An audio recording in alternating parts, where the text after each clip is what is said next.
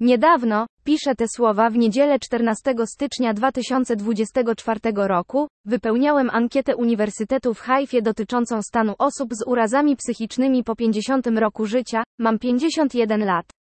Proponuję każdemu, kto jest w stanie przetłumaczyć ankietę na jak najwięcej języków, ankieta została napisana w języku hebrajskim, i pomóc w jej rozpowszechnianiu na wszelkich możliwych platformę, w celu podniesienia świadomości społecznej na temat wyjątkowych trudności, przed którymi stoi ta grupa ludności. Z wyrazami szacunku. Asafa Beniaminiego.